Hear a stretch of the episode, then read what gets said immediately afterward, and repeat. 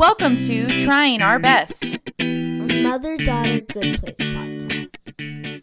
Hello, I'm Michelle. And I'm Ayla, and we're talking about Season 1, Episode 9 of The Good Place. Before we get started today, we want to give a shout-out to our very first Patreon supporter. Astrid! Thank you so much. We're wrapping up the end of Season 1, and we're going to start planning for Season 2 soon. So if you can support us, we would really appreciate it if you would check out our Patreon account. Otherwise, you can help support us by liking and sharing our podcast with other people who might be interested in listening. So let's turn to today's episode. There are two big questions in today's episode. The first one is, what does it mean to belong? And the second one is, how do you react to a bully?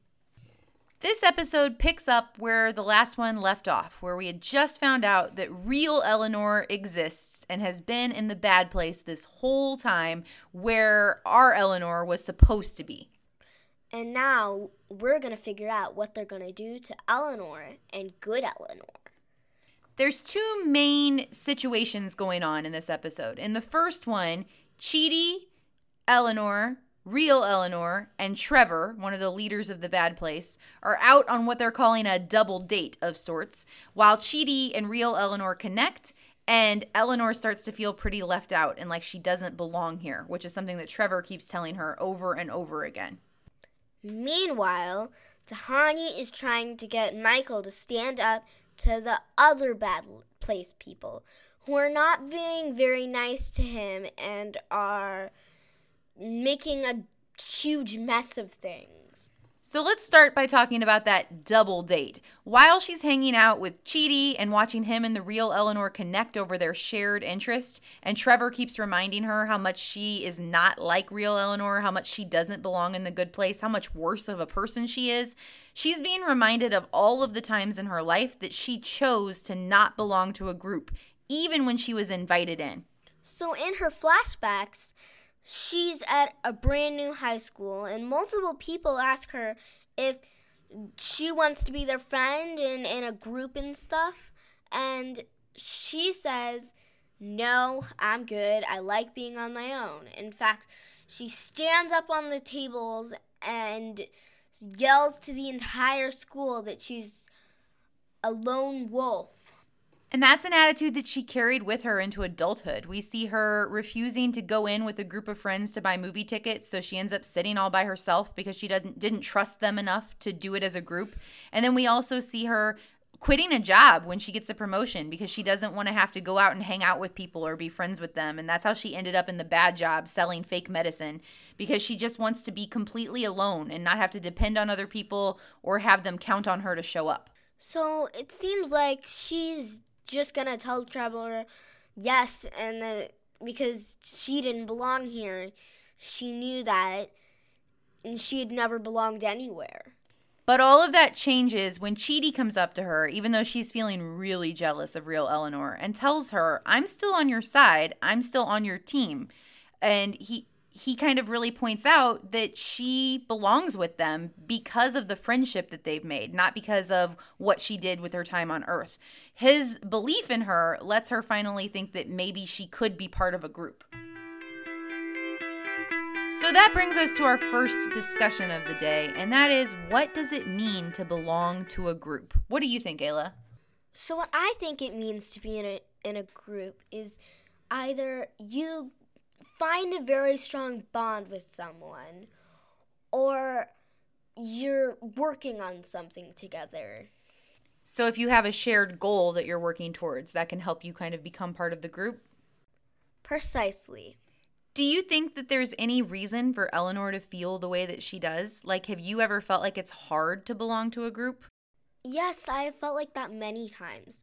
Once I was in a photography class, and I knew almost nobody there, and they all wanted me to do something and take pictures and stuff, but I didn't know exactly what to do. So how did you react when they were all trying to get you to be part of the group, but you didn't feel like you quite fit in? I tried my best to act friendly and thought if I got to know them, it would be a little easier. Did it work? More or less.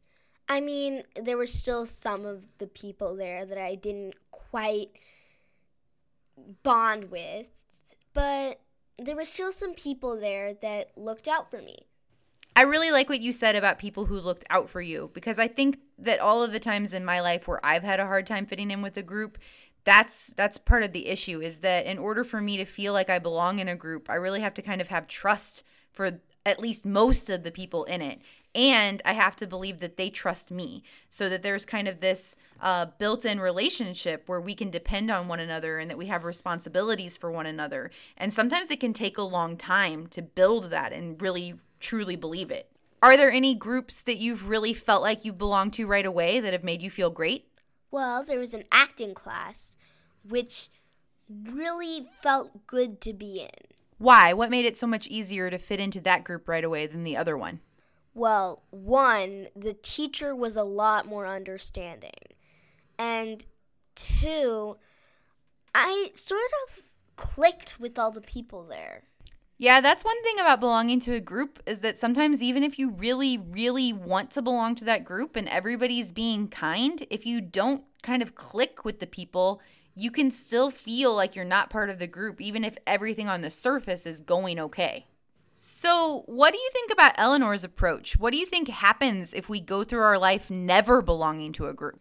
Well, I think that is a very sad life, and that you need to make some changes to your system going here. Yeah, I think I agree. Belonging to a group can be really hard work, but it's almost always worth it, because having that sense of a community that can help you when you need help, or that you can help when they need help, really provides us with the connections that kind of makes life worth living. And seeing that Eleanor went her whole life without that really made me pretty sad for her.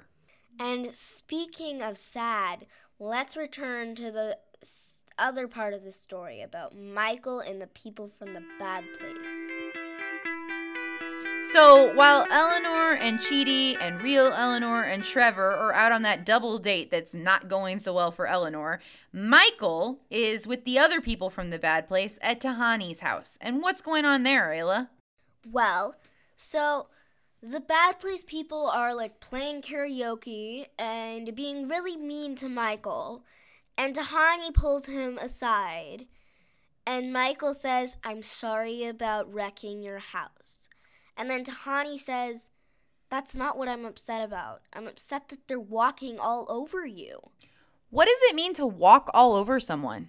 It means to just, make someone do something and sort of being in control of them.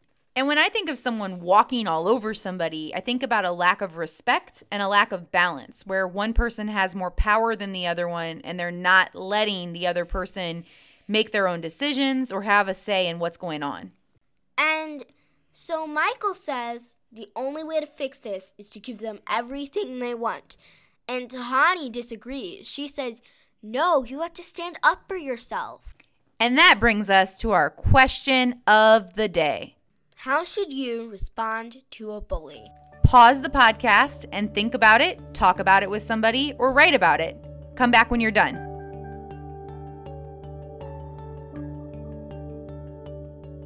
So what do you think, Ayla? How should you respond to a bully? So I think the best way to respond to a bully is to just tell them, "You're being mean to me, and I don't like it, so stop it." So you think you should confront them directly about what they're doing that bothers you. What if they don't stop? In this case, it doesn't work so well for Michael, but usually I would go to somebody who has authority over them. So you would basically ask for help from somebody else, like a grown-up or your parent, a teacher, or somebody like that? Yes, because if you don't, then they're going to continue walking all over you. But Michael doesn't really have that option. I mean, there's Sean, but everybody kind of agrees that they don't want Sean involved. So he's got to decide how he's going to interact with this bully all on his own. And ultimately, what does he decide to do? He confronts them and says, "No, you are not taking our Eleanor. She's staying here." This is really kind of a scary moment for Michael because he doesn't know how Trevor's going to react, and he's put himself in a position where there might really be a fight over this decision. By standing up to him and saying what he will and will not allow, he has really kind of done something risky, but sometimes you have to do something risky if it's important. What do you think, Ayla? And he is risking his job running the Good Place neighborhood. He's risking being reported to Sean. He's risking most of the things that are important to him. And he's doing this all just because he really believes that Eleanor should get a second chance. So in this way, the bullies here don't even necessarily have to be people. They can be anything that's kind of standing in the way of you getting to do what you really think is right. And so the lesson that this episode is teaching us is that sometimes you have to put yourself into kind of a scary position of standing up to whatever is standing in your way if you want to accomplish what you know you should accomplish. So hearing all of these people believe in her kind of helps Eleanor change her mind. Because she was ready to give up. She really thought that she didn't belong anywhere and that it would be better to stay out of everyone else's way and just be tortured for all eternity. And Trevor even says, Eleanor already agreed that she doesn't belong here. She's going to come with us. Isn't that right, Eleanor? You don't belong here. And then Eleanor says, no, I don't belong here, but I want to belong here. So even though this whole time Eleanor's heard about all the ways she's going to get tortured if she goes to the bad place, she's heard that she'll have to run an endless baby shower for someone she doesn't know but has to remember everybody's name. She's heard about the four-headed bears. She's heard that there will be constant jazz music. She's heard that food turns into spiders in your mouth. And none of that scared her from the bad place. Instead, it was really hearing that other people wanted her on a team and realizing that for the first time ever, she also wanted to be part of that team that made her stand up and fight for her right to stay in the good place. But then one more thing happens in this episode. We find out that Jayanyu/Jason is sneaking Cheetos into his lair. And in that lair, he finds Tahani. So his secret is finally out to the one person that he's been trying to keep it from the most. Now that Tahani knows that her soulmate is not actually who he says he is, how is she going to respond? We know she was already pretty upset to find out that Eleanor had been lying, but she did eventually come around and decide to help Eleanor out. Will she feel the same way about Jason, or is she going to feel too personally connected to the lie to be able to forgive him? Find out next time. We'll see you then.